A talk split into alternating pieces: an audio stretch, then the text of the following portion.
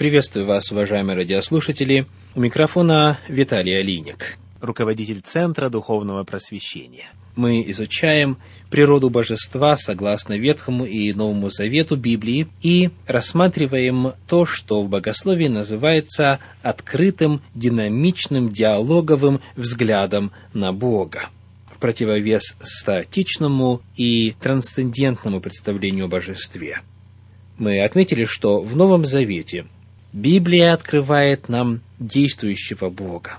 И это, во-первых, видно в самом факте Бога воплощения, когда Слово стало плотью, когда Бог явился в мир в виде человека. Бог способен чувствовать, Бог описывается в 15 главе Евангелия от Луки и тогда, когда теряет, и тогда, когда находит человека. Бог способен чувствовать горечь утраты и радость обретения. Если традиционный взгляд утверждает трансцендентность ценой отрицания чувственности Бога, то библейский взгляд утверждает трансцендентность Бога, указывая на то, что его чувства бесконечно глубже, чем чувства человеческие. Посмотрим на книгу пророка Исаии, 55 главу, стихи 8 и 9. Исаия, 55 глава, стихи 8 и 9. И попутно напомним значение термина «трансцендентный». Это означает «далекий», это означает «отдаленный», «не похожий на человека». И вот некоторые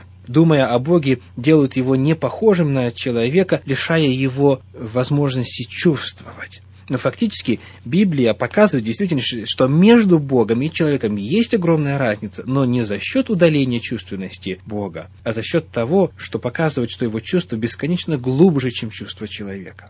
Откуда это следует? Книга пророка Исаия, 55 глава, стихи 8 и 9. Известные стихи. «Мои мысли не ваши мысли, не ваши пути, пути мои, говорит Господь, но как небо выше земли, так пути мои выше пути ваших, и мысли мои выше мыслей ваших. О чем здесь говорится? В каком контексте? Давайте посмотрим предыдущие два стиха, 6 и 7.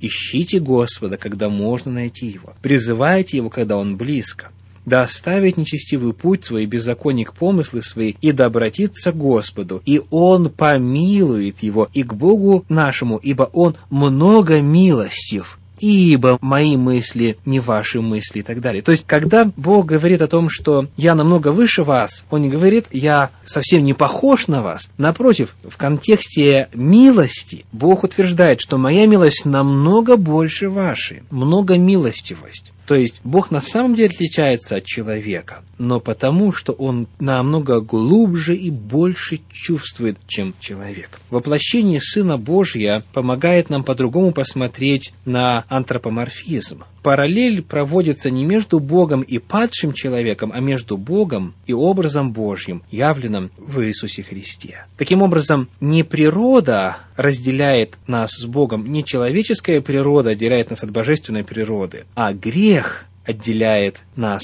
от Бога. И поэтому мы не можем его понять во всем объеме, который в противном случае был бы нам доступен. Итак, это было первое главное утверждение Нового Завета касательно открытого взгляда на Бога, а именно то, что Бог воплотился. Во-вторых, Новый Завет очень ярко свидетельствует об этом взгляде на Бога, рассказывая о смерти Сына Божия Иисуса Христа. Во-первых, показывая, что это есть исполнение Божьего плана. То есть, это не просто неудача, а речь идет о том, что так было задумано. Иисус Христос умер не потому, что его захотели умертвить, а потому что Бог желал это сделать. В первом послании Петра, в первой главе, в 20 стихе говорится на эту тему так. 1 Петра, 1 глава, 20 стих предназначенного еще прежде создания мира, но явившегося в последние времена для вас. Речь идет о следующем, с 18 стиха. «Зная, что нетленным серебром или золотом искуплены вы от суетной жизни, преданной вам от отцов, но драгоценную кровью Христа, как непорочного и чистого агнца, предназначенного еще прежде создания мира» и так далее. То есть мы видим, что это было в природе Бога всегда, прийти, воплотиться и отдать свою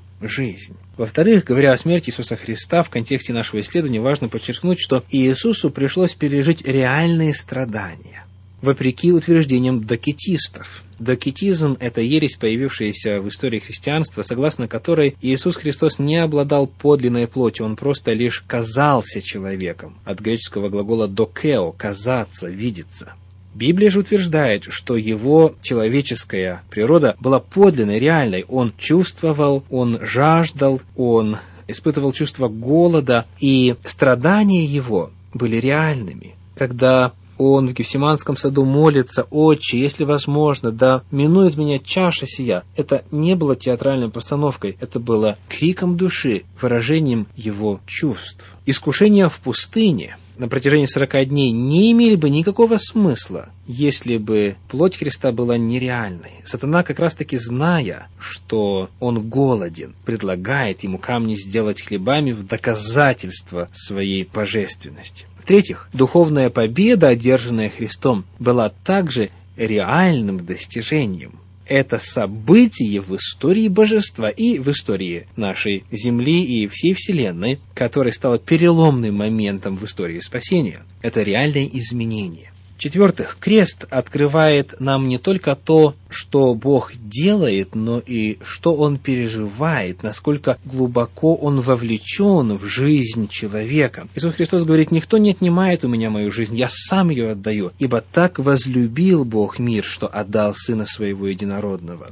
дабы никто из верующих в Него не погиб, но имел жизнь вечную. Крест открывает, как глубоко Бог чувствует и вовлечен в жизнь человека.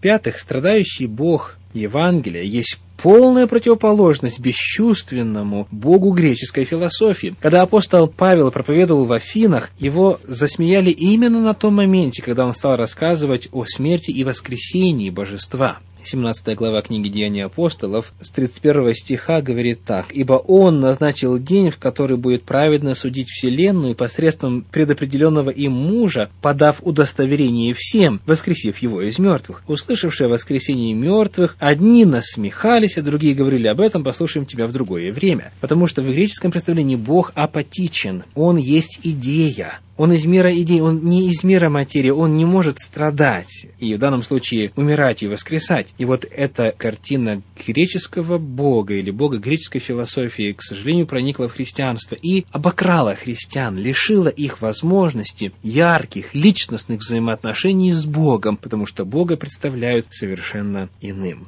Крест есть отвержение апатичного Бога, Бога, неспособного страдать и утверждении Бога чувствующего, Бога, чье сердце чувствует боль, Бога распятого. Смерть Христа есть подтверждение вовлеченности Бога. Итак, мы видим, что как Ветхий Завет, так и Новый Завет представляют нам живую, яркую, привлекательную картину личностного существа Бога, который, будучи неизмеримо более великим и могущественным, чем человек, все же очень похож на человека, ибо человек был сотворен по образу Божию и по подобию Божью. И это означает, что между Богом и человеком есть резонанс, есть аналогия, есть пункты сходства, есть отождествление, значит возможность взаимоотношений, значит возможность разговоров, значит